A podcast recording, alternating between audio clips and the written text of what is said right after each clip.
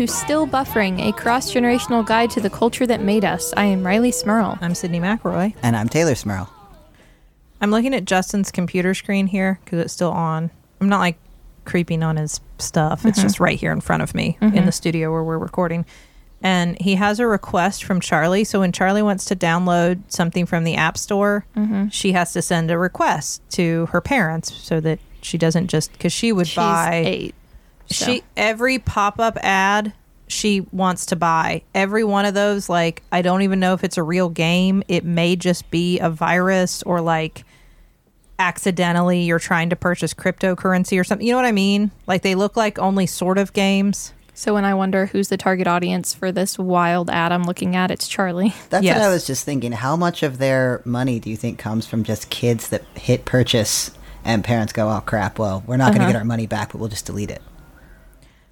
I'm worried that it happens a lot and i hope all parents know about that ability to like screen it because like sometimes she'll send things and we'll be like honey this is this is not fun like you think it is. Like this is basically a video lottery game that you've accidentally this, is, is not gambling. fun this this is gambling. This isn't a game. This is gambling. You won't like this. I know it seems fun um but anyway i can see this request that she has sent to justin that he has yet to act on and she asked to get Fluvsies, a fluff to love from the App Store. That that request has been there for at least 24 hours now because she told me she found it yesterday and she was really excited to get it. What is Fluvsies, a fluff to love? Sounds like something designed for a child in charge of an iPad to click on and spend some of the family money. What are Fluvsies? Well, it's a fluff to love, clearly. That's right. what there, does that Sydnee. mean, a fluff to love? It's a fluff with the intended purposes of being loved. That's what is a fluff? It's actually a fluv, Sid. Um, they're called fluvsies with a V. Uh huh. Fluvsies. Oh, so it's Welcome- literally right there in the name. Well, welcome to the world of incredibly cuddly and adorably cute pets called Fluvsies. Have fun taking care of these tiny virtual pets. Hatch their eggs, gather all Fluvsies, and enjoy playing fun activities with these extremely cute animals. Play Fluvsies, a Flove to Love, a breathtakingly charming virtual pet management game for kids of all ages. So it's a Tamagotchi. It's a Tamagotchi. Except I like that it says collect all, or sorry, gather all Fluvsies. gather them all. uh, I like that it's, what is it, breathtakingly charming? Yes, correct. Breathtakingly charming. That's that's quite a bit of hyperbole for like, uh, you know, uh, this is a digital animal that you can purchase. An You want to hear of. how in depth this ad gets? In the game, there are various types of Fluvsies. Therefore, players can freely evolve them into more adorable ones.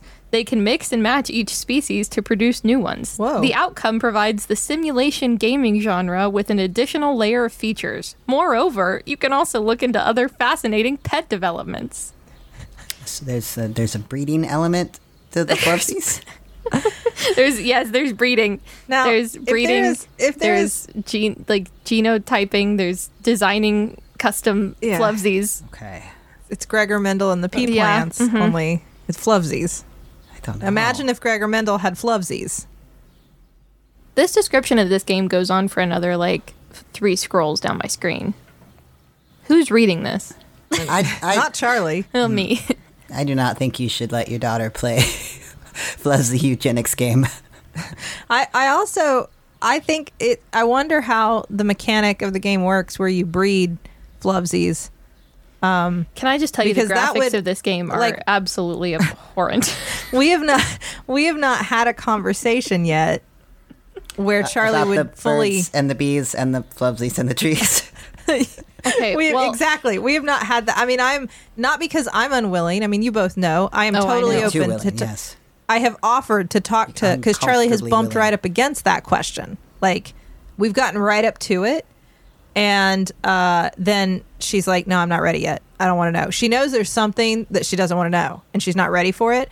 And i'm like okay well when you're ready i'm here you know? And eventually like we do have to get ready someday because i want you to you know be able to take care of yourself and it's important to have information. But like this would uh, this would raise some questions. Okay, for her. but but I don't think it really would because I just sent you all a picture that I believe is a graphic from the game depicting how they show um, breeding, It looks and it's like a, it's like a little like a little machine that you put a Flevzy in each side, and it just kind of like does that a little electro Frankenstein thing over their heads and shows you on a little screen in the middle what the combination of those two Flevzies is going to look like, and then it puts that in an egg. it's like a like a Cronenbergian fly situation, but with like a Lisa Frank palette over top Yeah. of it. That's Yeah. I like that there's an arrow pointing from the screen of the projected Flevzy child to an egg that has eyes peeking through. Yeah, like is- that look is out, you that's where it's wrought. gonna go.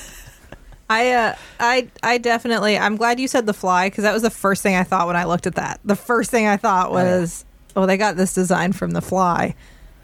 yeah, I mean, I don't. Man, that that's a horrifying movie. I guess you, you might, if she does get this game, said you got to get jump on that because if you haven't taught her reproduction, this is the primer she's going to get. So you know, This is going to be very Now- confusing. I will say I played a game called Pocket Frogs that was quite popular back in the day. Oh. And that was a game where you had a collection of frogs in your pocket and you hopped them around on little pads, but you tried to get your frog to land on other frogs so that you could create new frogs by combining your frog with the frog you land on. Um, so I guess that was a form of reproduction, really, when you think That- about that's it. That's how babies are made. You just land on someone you like. It was it. always very much like obvious, like, oh, the frog you landed on has vertical stripes and yours is blue. So the new frog you get is going to be blue with vertical stripes. That's how reproduction works. That's genes. basically. Congratulations. Yeah. Then I got really into Punnett squares. Yeah, this this would be much more disturbing when two people love each other very much. They get inside twin machines that resemble the machine from The Fly, starring Jeff Goldblum, and then Charlie will know a bolt of lightning passes between the two of them, and an egg is formed outside of both, just on the just sort of Never outside. comes into contact with either of them. No. No, with select genetic traits from each of them. and they never come into contact with each other. Honestly, like if you because I have thought about this. I'm certain you all haven't thought about this, but I have thought about like if I'm having to explain these things to to my kid, like how would I make it as easy to understand and simple and not get not like freak Charlie out and not get too hung up on like any sort of emotional part of it, just like brass tacks. I've thought through this. Like, how would you describe reproduction and how that? Where I've thought, I've thought about the talk. What would I say? Um, and when you break it down like that and you really think about it bit by bit, it's no less weird than these two creatures in their in their electric machines and the egg that magically appears outside them. That's true. Well, I w- I wouldn't say it's it's no less weird because that like human reproduction happens and this doesn't. So that's an important differential to me. Okay, well, I just mean like when you explain it from outside as if like you're not from this planet if you were and I need explaining to this to a for Yes. example, I think a Flubsy might look at you and go, "That sounds weird and a little gross." can I say Charlie will love this game? So I should let her get Flubsies. I mean, like, to just love. look. At, did you hear what it sounds like? She'd love that. She would like Flubsies of fluff to love. Love So- to love. Gather them all. Somehow Cooper got one of those games where it's like you do the makeup and hair, but you also like they start out with like a bunch of zits Yeah. and like, you know what? Have you seen I always those? see the ads and they're like those. like they start off like really exaggerated like dirty or like they haven't i don't know like literally dirty, like covered in dirt. like covered in literal dirt yeah. Yeah, i don't know how she got it but she likes that one and she's like look i cleaned all her zits up. And i'm like okay. Why do you like this? Why is this a thing? She's always like i want to leave her unibrow but they don't let me Well, at least she's got diverse tastes. I know she likes the unibrow, but they ne- they never you, they won't let you move on to the next thing until you fix the unibrow. That's true. And she likes the unibrow. Sid, why are you letting her play a game that reinforces negative beauty standards? I didn't get the. I don't know. she probably. it. Yeah, she probably sent the request to Justin, and he was like, "Whatever, Fluvsy away." Except he didn't approve Fluffy. He looks at it, he's like, no, not that. It's been a full day. Fluff to love. I gotta check this out. this Now does not sound Justin's been playing it. Justin's been playing Fluvsies. Um, Uh, we're not okay. talking about No, I'm guys. sorry. I, I just it was I got too good. distracted by the Fluff Flubsies. to love. I got pulled in. Tay, what are we talking about? Yeah. Uh, we are talking about Paramore today. Uh, it is uh, they're very. I mean, I guess they're they're having a whole new generation of fans now. But uh, they're band. They formed in Tennessee in like 2004. Uh, the the first album that I associate them with is actually their second album, which is Riot, which came out in 2007. Um, but uh, you know, big in the pop punk, uh, emo, alt rock kind of power pop vibes. A lot of hits. Hayley Hayley Williams, of course, the very uh, beloved front woman. It's very iconic with her cool hair. Yeah, a lot of hits to the point where I was listening to this playlist that you put together for us that has what about like a dozen songs or so. Yeah. Um, and I knew like 75% of them. Like didn't just know them like, "Oh, I've heard this before." I was like, "Oh, I know all of the words to this song." And I were ones that I knew were Paramore, I guess probably somewhere in the back of my mind, but never would have said like, "Oh yeah, I know this many Paramore songs." Yeah. I, I had that weird moment too, Tay, and I mean, I I felt like I should be more familiar because of just when you know when Paramore's from, but uh, I was listening to songs on this and going, "Oh, is that who did that song?" Like over and over again, like, "Oh, that's them too." Like I kn- I knew the songs, I'd heard the songs probably on the radio over and over again, but I had no idea this was all the same band. Well, usually when I make yellow playlist, I start with like uh, the hits, the ones that I know you're gonna know, and then I feed in some deeper cuts. And with this, I just found like, well, I this is enough to listen to. It's really just a whole lot of hits, but that's okay, I guess. Well, they had a lot of hits, and I don't. Yeah. it's really weird to me that like I don't consider them to. And again, this is just from my limited perspective, and I am not a person who was particularly cool about music or into the. You know, like I was never that knowledgeable about what kind of music was out there. That was never my sort of thing. I don't think of Paramore as like a huge band of that time period. Yes, they existed, but I wouldn't have put them up there high as like, oh, a band everybody was listening to. But obviously, I'm wrong. They were because everyone was listening to these songs. Well, and I was surprised when I was looking over the spread of like the years of the albums. Like in my mind, it's like, oh yeah, they were a band that was popular back when I was younger. It's it's wild that all these younger kids are into them now, and I was like, oh well, that's actually wrong. They have consistently been releasing albums that have done well. Like, you know, not every every year, but like you mm-hmm. know, they had hit songs in 2017. They've got a new al- album out in 2023 that's got some, you know, a ton of radio hits on it. Like it's been every couple of years consistently since they started. So they didn't really have like that, you know, in my mind there was a break, but there really wasn't.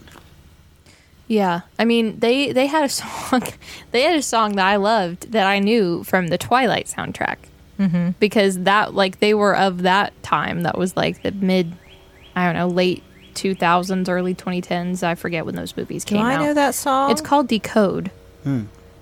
Um, I believe it was in the first Twilight movie. I could be wrong, but I bet I like that too. And you I just probably didn't did. realize yeah, that it was by Paramore. Again, it was one that I I was listening. It, it's not on this playlist you made, but I continued past it and just kept listening to more. And then I heard it, and I was like, well, wait a minute. because yes, I do like Twilight.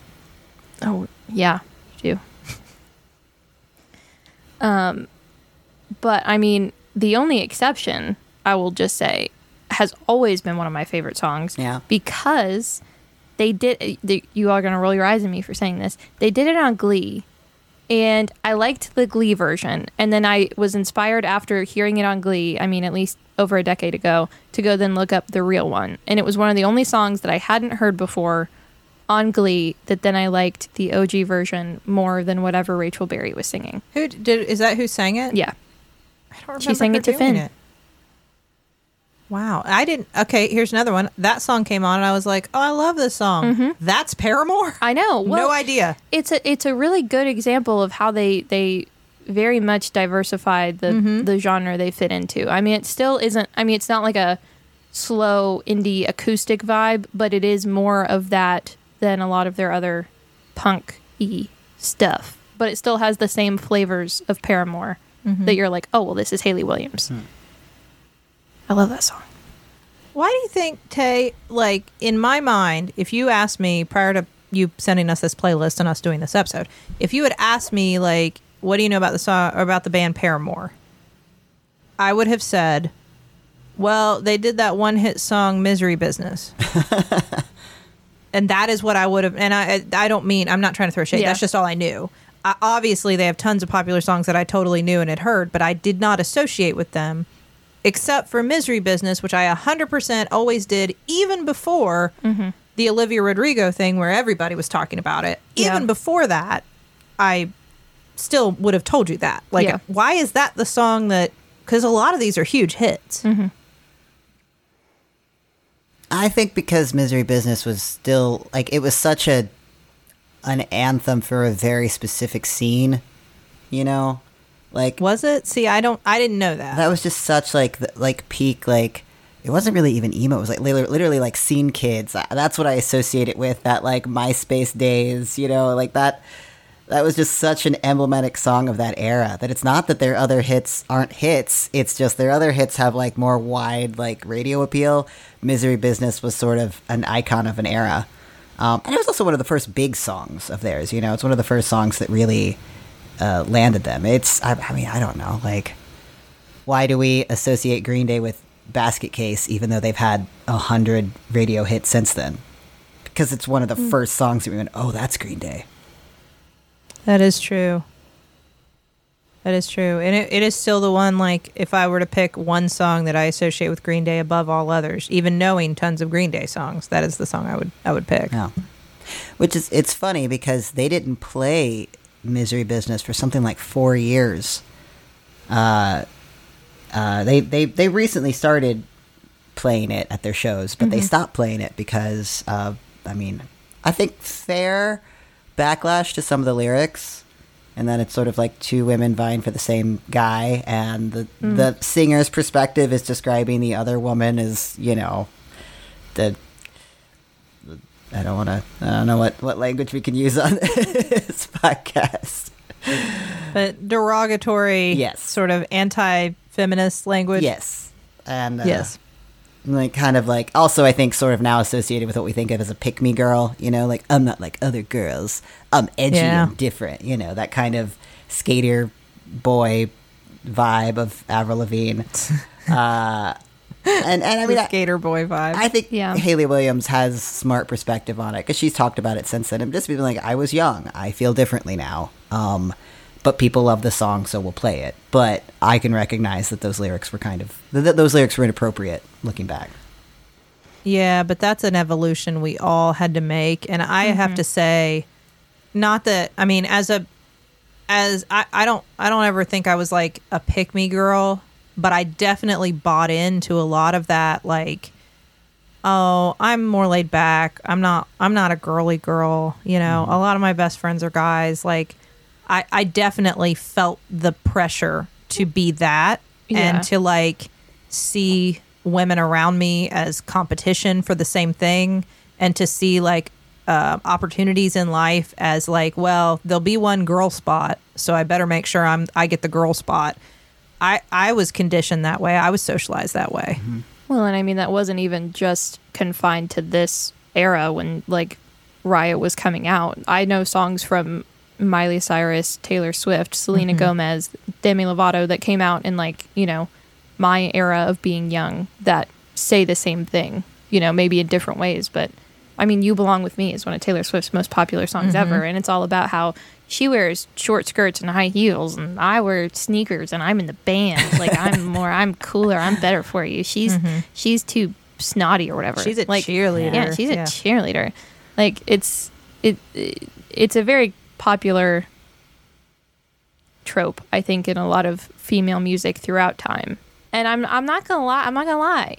I still like those songs. I have multiple playlists on Spotify that are like, you know, it's it's a little bit misogynistic, but mm-hmm. it still slaps. I hope you that's the name of your playlist. It's a little bit I do- misogynistic, but it still slaps. I'm not gonna lie. I think I do have one. I don't know if I'm. I don't think I made it. I can't take credit for it, but I do have one I saved from someone that's called misogyny, but it slaps, If if we're gonna, I mean, and I'm allowed to. you're I'm allowed. to. well, I think I think here's the thing: is like you start bumping up against, and this is not just true for music; it's true for a lot of art. Um, if we want to start throwing stuff away because of the way, like eh, whatever group you want to talk about, in this case, we're talking about women, the way that it treats you know feminine presenting people. If if we want to start throwing anything away that isn't respectful in the way it approaches womanhood, femininity, that concept that that says things we'd rather them not say anymore, uses words we'd. Ra- I mean, like, how many decades of music do we have to toss? How many books? How many movies? Like, we have to throw so much stuff away because that has permeated our culture for so long that I think it's okay. I mean, I I really like um I like a lot of like hair band hair band rock ballad kind of music. I have a lot of those on my playlist. Like some of those really cheesy ballad kind of songs. Like you throw some Chicago on there, I'm always happy. And a lot of the ways that those bands talk about women is not good. Like and then if you start looking at their music videos, it's like, oh, but they're still on my playlist. I mean, Well, I mean, I still even, think like the tune is good, the melody's catchy, the chorus rocks. I don't know. even just looking at this misogyny, but it slaps playlist that I didn't make. I can't take credit for that. It is on Spotify if you just look up that name. Um, Misery Business is on here, but there are lots of bands and individual artists that are featured on here like many, many times. Like Avril Lavigne is on here like five times. Yeah. Uh, other, I mean, Taylor Swift is on here multiple times. Ariana Grande, even Doja Cat, the song that came out like two years ago. I mean, it's not. I don't know. It's it's not an it's not a not an outdated thing. I, we're still doing it. Still doing it. Yeah. Well, I don't know. I think it's it's worth noting that Hayley Williams, I think, was 17 when she wrote the lyrics to Misery Yeah. Business, mm-hmm. and she was writing it about someone like I think sometimes we tend to think of lyrics as being produced by some like machine meant like for consumption. Like, why was this not mm-hmm. made with me in mind and my sensibilities? Mm-hmm. And when you're a unknown 17 year old writing angry pop punk songs, you know, about people that you think have, have hurt you, I don't think you're thinking, how is this going to play out No. in in the long run? So I don't know. Like, I don't. I, I think it's I think you can you know if you're of the mindset like yeah but I never want to hear that song again I think that's fine yeah you absolutely don't Yeah. ever have to listen to that song again do I think that there are absolutely are there still a lot of men out there who have done mu- I mean, not even much worse things, like actually horrendous things, who have their entire catalog celebrated and promoted and beloved. I, I think that Yeah. you know it's a it's a little it's a little silly how much heat she's gotten for for that compared to I don't know people that have never never even had that conversation with themselves over not just their lyrics their actual actions. Because even because we'll give yeah. women a harder time about misogyny even than we will about than we will give men. That's what I was thinking. Like, I, it is a little bit different, at least. Like, not that I'm saying like misogyny is cool if you're a woman doing it, but like there is a difference between men having perspectives on women that are inherently patriarchal, misogynistic, and women writing about female experiences that aren't necessarily not misogynistic, but they're not the same thing as like men feeding into a culture that's like harmful mm-hmm. and damaging and like actually harmful. Yeah. I, I want to talk more about that because I think that that's that complexity is really interesting. But before we do that, Let's check the group message. Teylor, we got a jumbotron this week for you. Uh, yeah, we do. well, not for you, That's- for you to okay. for you to perform, for you be to for read. me. That's okay. you know what I mean? No, uh, this is from uh, Anime uh, Feminist. And uh, this is, uh, we want you to come join the AniFam at animefeminist.com. If you want to know about that, well, do you like anime, manga, and video games? But are you put off by the endless fan service and sideline female characters? Or maybe you're t- you've tried a few shows but aren't sure what to go next? Check out Anime Feminist. We have recommendations, reviews of the latest anime premieres, critical essays, and podcasts that discuss Japanese pop culture, new and old, through an intersectional feminist lens. All brought to you by our community of queer, gender diverse geeks. Come join the anime fan at animefeminist.com. All right. Thank you, AniFam. That sounds awesome. Sounds very Yeah. cool. Right up my yeah, alley. right up our alley. Exactly. Um, I want to say someone's going to listen to that and tweet at me and say Rileigh Smirl just said misogyny's okay if you're a woman. Yeah, no, someone's not gonna what I said. that, though. I say you can't. Someone's going to do it. Someone's No, going to well- do it. It's not what I said. I don't. I don't know how to say exactly what I'm saying. I hope you all. I hope you all It's- understand what I'm trying to say. It's that there's a difference when you. I think. You're. It- well, I don't want to speak for you. I think I know what you're hitting on. Yeah. I. I. So, I. Things obviously are different if you're growing up now, but I mean, it's not like everything's all equal in the way we treat all genders. So we haven't gotten anywhere yet, Mm-hmm. right? Like that's not. We're not there. Things are better, but we're not there in some ways. Some some things are worse. I don't know. Yeah.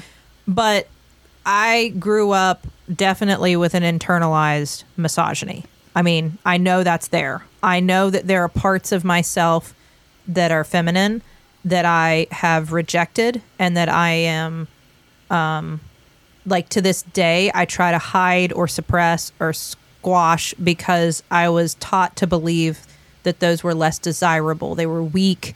They were um you, you can't be in charge. You don't get the you don't get chosen if this is what you are. Um, and dealing with the complexity of that is very much something an artist should be able to talk about, Yeah. right? Like that is part of that experience. And to say, I I have learned the I feel these ways and see these things and like yes as I've grown up I see where that was a dysfunction of society. I mean like you should be able to talk about all that Yeah. out loud. Um I think the difference is that if you are not part of, you know, a marginalized group, if you're in fact part of a group that often is an oppressor and you decide that it's your job set the boundaries for what's okay. It's your job to say, no, it's fine for me to talk about, you know, women in this case this way. That's Right. totally fine. That's when it becomes a problem. And it's the same thing if we were talking about like white artists trying to talk about and define the experiences of black creators. Mm-hmm. Like that that's not okay. You don't get Yeah. to do that. You're in you're you know, in that case we are the oppressors and that is not a story we get to tell. Yeah. And I don't believe that in this case, somebody who is masculine presenting gets to tell the story of someone who is feminine presenting who hasn't necessarily lived that life. Sure. Does that make sense? Sure, yeah. Yeah. I, all of this to say, I love misery business, and I'm still going to scream it in my car, and I'm still a feminist, and that's okay. Well, and I, I mean, I think uh, one thing that I like about Paramore, and it took me a while to admit to myself how much I like their music because I very much like, even when I would listen to like women fronted bands, I felt like they needed to have this sort of like edge to make them valid. Mm-hmm. And there isn't there there are elements of I, I don't want to say like femininity to Paramore, but I think I think that's fair. Like there are love songs. You know, you're talking about the only mm-hmm. exception, or mm-hmm. I mean, like still into you. Some of their big hits that I really enjoy. They're very upbeat, like lo- joyous love songs. They're about crushes and infatuations and butterflies. And I think that there was a, a lot of that that sort of I, I didn't turn me off. I liked it, but I thought I, well, I'm not supposed to like this because mm. like valid like punk music isn't about that kind of stuff, which is very silly because a lot of quote unquote valid punk music it's a it's about girls that broke boys' hearts. I, it's not any different kind of conversation. You know, we're still just mm-hmm. yelling Right. about our relationships, good or bad. It's you know like oh, but it's about male pain. That's a valid punk song. This is about female joy. That's not a valid punk song. Yeah. The only exception is such a good example of that. Mm. I mean, it, Yeah. it really is.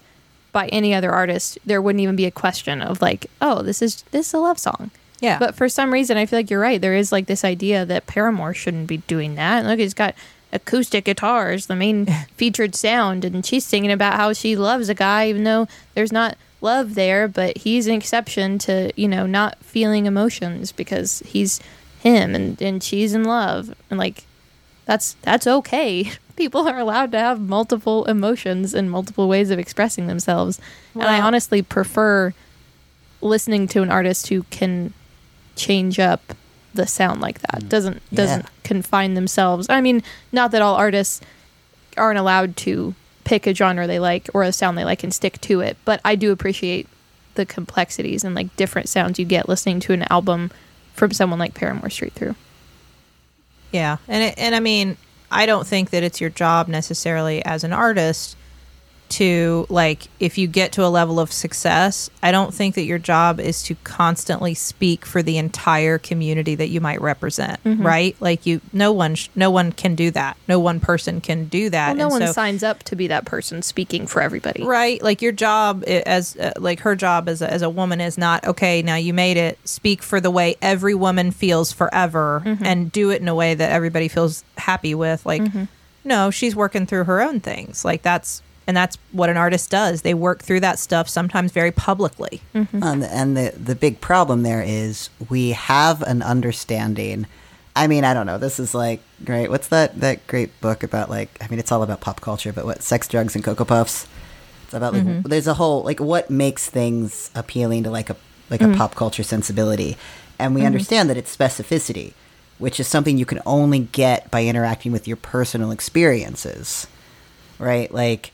Mm-hmm. Like Yeah, the things yeah. that make us re- relate to a song, it's that people have very specific experiences that relate to our very specific experiences, even if they aren't exactly the same. And mm-hmm. when you force, which is so often the, the case with underrepresented voices in media, where they're made to represent everybody's experiences, they lose the ability to talk in terms of specificity because they mm-hmm. have to be the the the stand-in for their entire community, and that kind of mm-hmm. robs them from the tool to actually co- of the, of the tool to connect to people, which is just a little unfair. we do it to ourselves. no, but it's you, you're completely right because if you think about how many things we've talked about on this show that have been created by cis straight white men that are incredibly different, and each one is from a very particular perspective. You know, I mean, there there, there are things that we love that cast you know the protagonist in a way that is totally di- you know i mean like they can be totally different and still be valid expressions of that creator that mm-hmm. artist that whatever because we have accepted as a society that cis straight white men can be a million different things. Mm-hmm. They can be complex and nuanced and have sides and sometimes be bad and sometimes be good and be both at the same time and we we embrace all of that um, but that standard doesn't necessarily get applied to anybody else yeah, I also have to share. I just I was thinking about this while I was listening, and it made me laugh. Um, That's what you get is a song that I also knew every word of, and I couldn't figure out. I was listening to it, and I just automatically knew the words, and I was like, "What part of my brain is this coming from?" I haven't listened to this song in a very long time, and I don't know if it was featured on like a Teen Nick show, like a Degrassi of some kind at some point, or something like that, or in like a, a commercial, or like one of those like little snippets they would do in between shows on like Teen Nick or Disney or something. But I remember being way too young to know and want to sing those words with all my heart like I did. But I did, and all my friends did. And we loved that song. And now I was listening to it again. I was like, why did I sing every word of this song when I was like 10? Like I had lived it. uh, you know, but I'm just loo- I'm- I'm looking right now. That's one of the things, and this is something consistent with artists that I love. I love a musical artist that can sing something incredibly dark in an incredibly catchy way. I don't know why that's the vibe that does it for me. Because, like, it's the, for me, I almost need these songs for survival. Because when you're in, like, a bad headspace and you just need, like, I just need to get out of bed, you don't want to listen to a happy song. No, that's lies but I need to listen to something that's upbeat, but also like, yeah, life sucks, but you got to keep going. Uh, I need that. And they have a lot of songs like that. Like one of my favorites is uh, Hard Times, which is just like, that is an absolute bop, but it's also, I mean, it's a, it's just about how Yeah. hard life is and how Yeah. do you survive sometimes. That's what am I like, I got to get out of bed. I don't want to, but I have two songs. Hard Times. I'm up. Okay, I'm going. Um, I was looking. Uh, Misery Business was definitely featured on uh, Degrassi. okay. Okay. All right. Well, then maybe that's where I heard that's what you get also. I was Ain't It Fun like- was another one of those. Ain't It Fun I think was probably on like Radio Disney or something because it's one that's not it's not explicit. No. not and at it's just like it's one of those Paramore songs that is appealing to a mass demographic. It is Okay. just, it is fun. It is indeed fun. I looked to see if they were ever on Buffy. That was the other thing I thought was like this mm. feels They like do feel like should they have should have been. performed at the Bronze. Did they not? No, No. I d- Wow. no. But it feels right. Like why was Paramore not invited to the Bronze? They were smart enough to stay out of the vampire town, I guess. Maybe that's they knew that they were like, no, there, there are vampires there, y'all. Or maybe one of them is a vampire. I don't know. I don't. It's, I could. We You could build some lore there. Ooh. And so they didn't want to go where the Slayer Yeah. was. That makes sense. That Hayley makes Williams sense. has vampire. They're in vibes. Twilight. Oh mm, wait, They are in Twilight though. Oh, lots lots of layers you know what's interesting as i was looking through it i said it wasn't explicit and i don't know why i had this assumption that lots of paramore songs would be i don't know if it's just my like misplaced association with punk music but they don't have many songs that are No, I mean, I feel like they did it. And I don't. I think this is like I mentioned Green Day earlier. I mean, Green Day does have a lot of explicit songs, but I think that that sort of radio sensibility is something that they have in mind with their songs, even to the point of mm-hmm. like, even if they're singing about some sort of heavy, like being really depressed or really sad or how hard life can be, they keep it clean. They make sure that thing can play on on the radio. Yeah. misery business 1000% sounds like a song that should have like an f word in there somewhere Yeah. It's there. and it does It not. has a I tell you, it to does have a W. to know that she was 17 when she wrote some of this music. I mean, not all of it when she was 17, but still that young. Um, it's incredibly savvy from like a broad appeal standpoint. Like that, it's just the kind of music. It it uh, it almost surprises me a little bit that there wasn't like some producer in the room saying like, uh, you know what'll make it hookier, or you know what'll make it catchier, or you know what'll, you know, because it feels that way. Like it feels like somebody was going, I know what'll grab the most ears. It has that. I mean, it's just naturally that. No, I feel like if they're because that's one thing that like they do a fair bit of genre jumping. Like you know, some of their hits do not sound like you know, call it like kind of loosely calling them punk, but it's it's it's pop rock, it's pop. Sometimes it's acoustic, like you know, alt.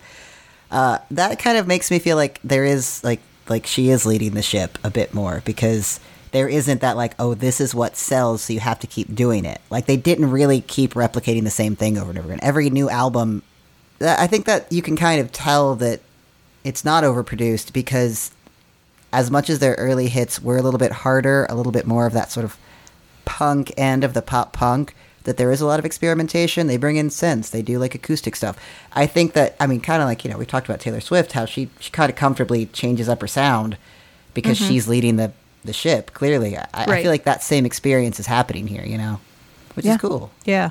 um i do want to It's in the grand tradition of Madonna, I would say. Sure. the grand tradition Right? Yeah. Just keep changing it up, you know? Uh, I do want to ask everyone's opinion now that we have officially discussed the Olivia Rodrigo album that has Good For You on it, and now the Paramore album that has Misery Business on it. I hear the similarities. I do. I know how they sound very similar. I've heard the compilations where people play one over top of another. But, but, do we really think that that part of Misery Business, like that chord progression or whatever that is the same in Good For You, is that novel that it should have been like, oh, you have to give half of the money you make off Good for You to Paramore because that's what it ended up happening. And I, I see. I'm coming from the perspective of someone who was familiar with Good for You, saw that it was similar to Misery Business, listened to Misery Business, thought, oh, I've heard this before, but I didn't go into listening to Good for You thinking about that song. So I'm coming from the perspective of someone who looked at them both after the fact of all of this happening, not someone who would have known Misery Business and then was, you know, introduced to Olivia Rodrigo. I shouldn't say half It- of the royalties, but like a good a good amount of them. I don't know. I, I think they're two separate issues. I think, like, in my head, the those two parts are kind of mush now. Yeah. I find myself singing along and then flipping to the other song Yeah. because they're so They're so I- very similar. They're incredibly similar.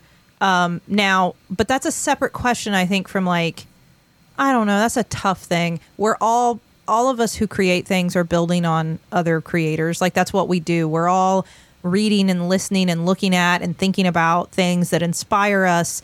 and then sometimes that stuff sort of gets digested and then we spit something out and we don't realize how deeply influenced we were by something i mean like all of that can be totally true but i don't does intent matter if it was an accidental Sure. you know i don't i, I, don't mean, know. she That's said it inspired question. her. And that same album, she also then had to give a lot of royalties from another song to Taylor Swift. And she's, I mean, she's only a couple of years younger than me. So, like, we had the same musical influences. I just didn't write music. So, I could obviously see a world in which if I was writing music, probably a lot of what I wrote would sound like something that Taylor Swift had also written. Like, that's just where my, my music taste comes from. Uh, You know, I feel like it was just a strategic move on her camp's part, on Olivia Rodrigo's part, Mm-hmm. to head that off so it doesn't become bigger. To say like, yeah, I I was Yeah. inspired by that, and I'm paying royalties to it. I, you know, Sure. They didn't want it to become a big court right thing. I'm or. Yeah. just like even like like mar her image is like stealing from Mm-hmm. other artists like i was amazed like that i didn't know about it when it happened but the whole back and forth with like gaga and madonna with express Mm-hmm. yourself versus born this way like madonna went as far as to sing the lyrics to born this way over her track of express yourself at a concert just to kind of say say like yeah that's right lady gaga. This i didn't know this line is this like music line is is lifted from uh, express yourself. And there was apparently a lot of back and forth about that. And obviously someone like lady gaga can weather that but i don't know if you were Sure. the new kid on the scene if you would really want to start Yeah. i mean she already had like courtney love calling her off by making clearly what was an inspired album cover Mm-hmm. it That's true. it's hard because like it also there's also a whole element there too where if you are a creator who has like maybe passed what you think is going to be the peak of your popularity i mean and who knows you never know the life of an artist is long and so like maybe you have a resurgence but if somebody comes in new who is now on the upswing and they're clearly cribbing from you in some way that's gotta that's gotta hurt that's gotta sting i Which mean I would say is probably why someone like Courtney Love was quick to publicly Yes, jump at yes. Olivia Rodrigo and say you stole from me, but you didn't see Hayley Williams or Taylor Swift publicly saying anything, right. Because they both still have very successful current like progressive careers. yeah But if you're if you're Courtney Love, you got to feel like that's fine if I inspired you, but you should say it. Yeah. you should say it on the front end. This this is an om- this is an homage to, Mm-hmm. you know. But I don't know. I, I have to imagine that that's part of it. I Yeah. don't know, but I, I we make things, and I think like personally, if all of a sudden a new podcast about medical history that was called like bone sawing got Okay, well, super now big. that's- you Sawing know what I mean?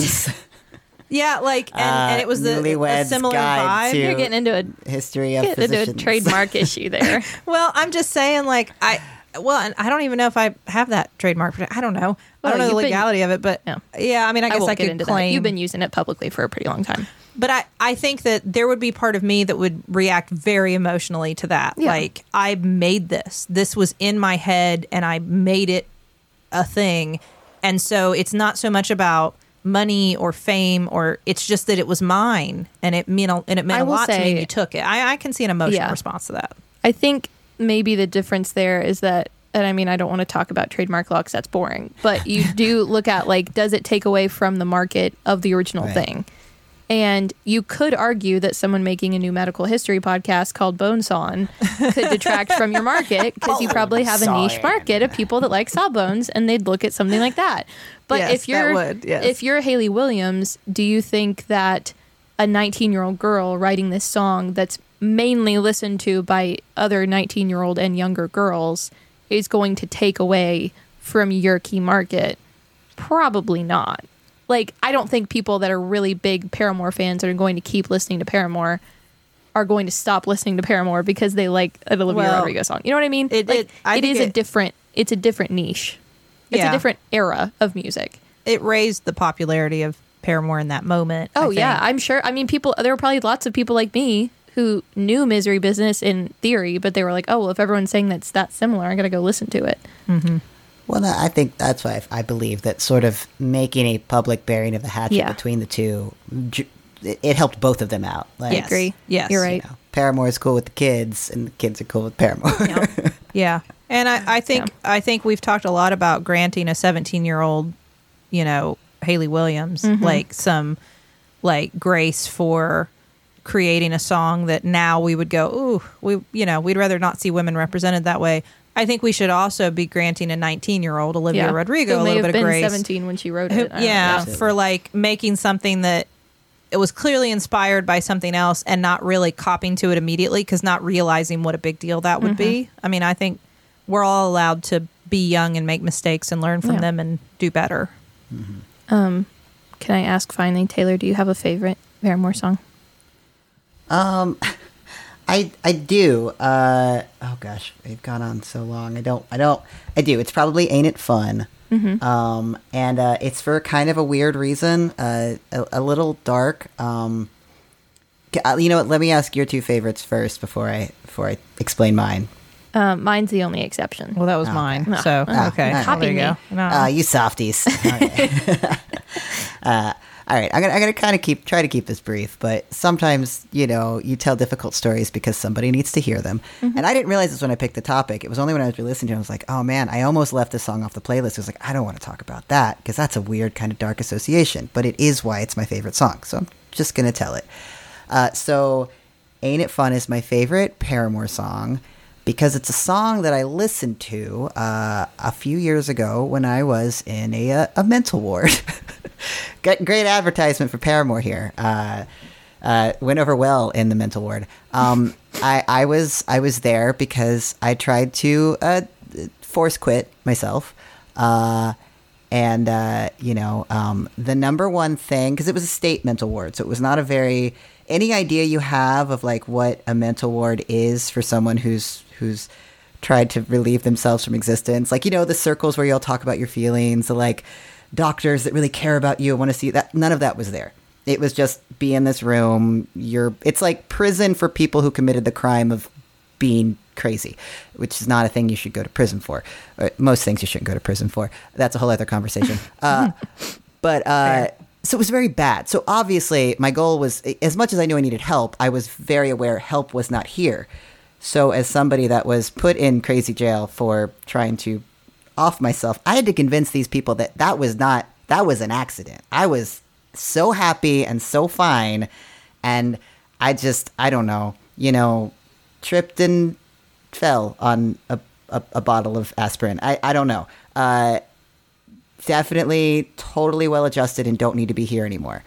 Uh, so one of the few like actually useful sort of recuperative things there was there was this art teacher that would come in like every third day and bring us like pencils and paper to draw on and she'd also let us pick songs to listen to while we were making art and everybody got one song to listen to and that scared the heck out of me because being asked, hey, do you want to listen to a song? You get one song.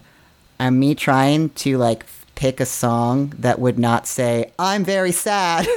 I definitely tried to kill myself. That's impossible. That's just on my taste alone. Like, I say Elliott Smith, they're never letting me out. I, I won't get out of here. So the first time I just froze up and I was like, I don't, you know what? I don't even care that much about music. I just like listening to everybody else's songs. And so this girl that I I'd made friends with very quickly um, asked, well, if you're not going to use your song, can I use your song under your name? Because we each only get one. I was like, yeah, yeah, you, you can have my song. Uh, so you know, she goes and puts a song up under my name, and then you know the the lady, the teacher announces it. It's like, okay, the next song is for Teylor, and it's it, if the world were ending. You know that incredibly sad song, like if the world was ending, you'd come over, right? Oh, like, oh, Yeah. no. and I'm just like instant panic a- a- uh, uh, attack. Like, oh god, I'm ne- th- she picked this song under my name. I'm never getting out of here. Everyone's giving me these sad faces. I'm like, this is it. I'm, I'm screwed. so for the next time I was back in that little little session, I was like, okay, I have to find a song that is upbeat and happy, and everyone will be fine with. And it will not be disagreeable, but also like I got a lot of tattoos. It's got to be believable. I also only have so much music knowledge. So I got to. So the song I chose was "Ain't It Fun" by Paramore. How did And that but- go over? well, by then I'd made a, a few more friends uh, in the ward. I've made a lot of friends in the ward, honestly. I talked to them since then. Everybody's out and doing fine. Um, but uh, I was I was dancing with this this one dude to my song choice, and uh, and yeah, I should I should explain part of the reason that I was in such a dark place that led me there was it was before I'd actually started my transition, but I had I had received hormones, and that was a really hard time for me because I had this sort of bag on my shelf that I was like, if this isn't the answer, I don't know what is. But also, if it's not the answer, and I go down this road, and I even become a bigger freak, like and it's what if it's wrong? What if it nothing it doesn't fix anything and it just makes everything harder because everything is already so hard?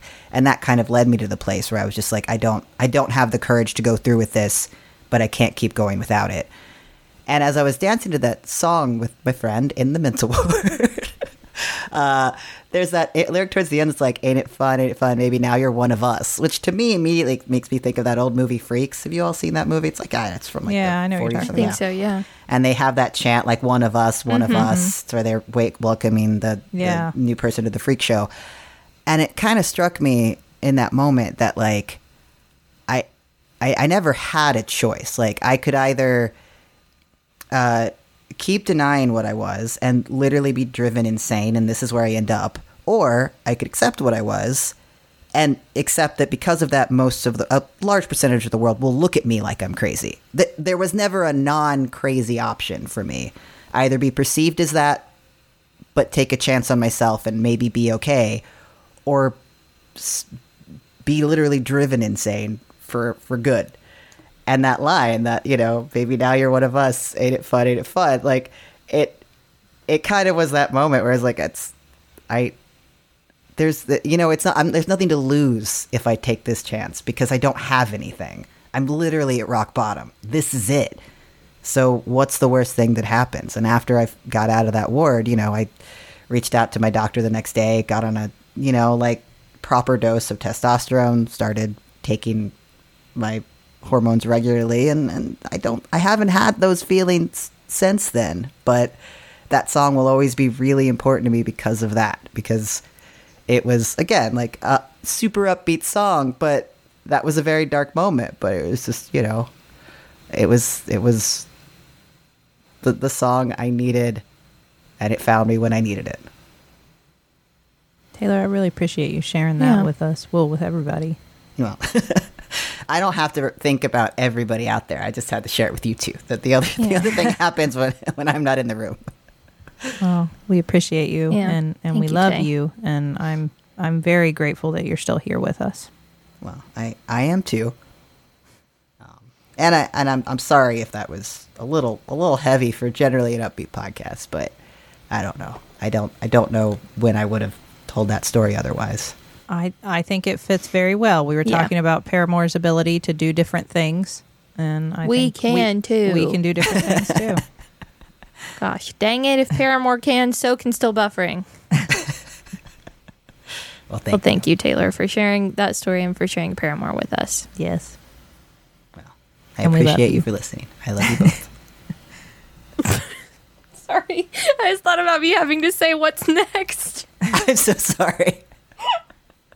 Well, I know what I, know this what's is the, the- next. the only good transition there could be. Actually, I know I know what Rileigh's about to say is next ahead of time. So go ahead, Rileigh. Um. Anyways, I want to talk about Barbie. Um, because the new Barbie Perfect. movie is coming out, and there were lots of Barbie movies that came out when I was very young that were very, very popular and had great music in them that I love and were silly little animated movies. Um, and my favorite was Barbie, the Princess and the Pauper. So I would like to watch that silly little, silly little animated movie before we all watch, um, which I'm sure we all will watch the Yeah. live action one that comes out this summer. absolutely.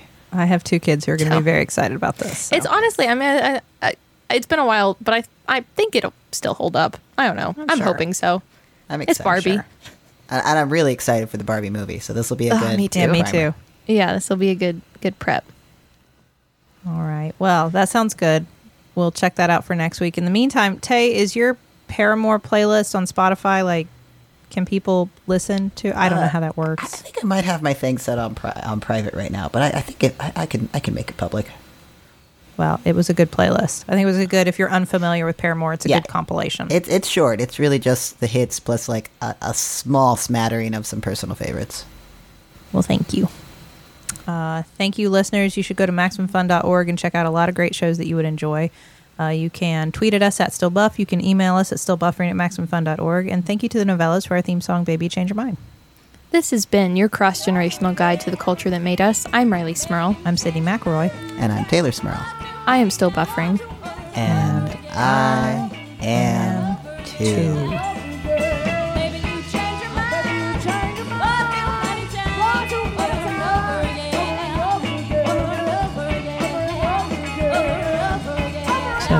Fluvsies, then.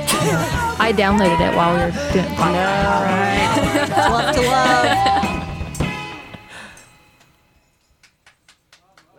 Hey there, this is Drea Clark. This is Alonzo Duralde. And this is Sparta. Ify. Listen, I got 300 on the brain. We just watched the movie 300 in honor of our 300th episode of Maximum Film. That's right. And to celebrate this major milestone, we brought back original co hosts Ricky Carmona and April Wolfe. But just for this one episode, right? Oh, Ify, you know we could never replace you. Some of the voices have changed over the years. Heck, the name of the show has changed too. But through it all, Maximum Film remains The, movie, podcast that isn't just a bunch of straight white guys. Deal with it. Find this and all 300 episodes of Maximum Film anytime on MaximumFun.org.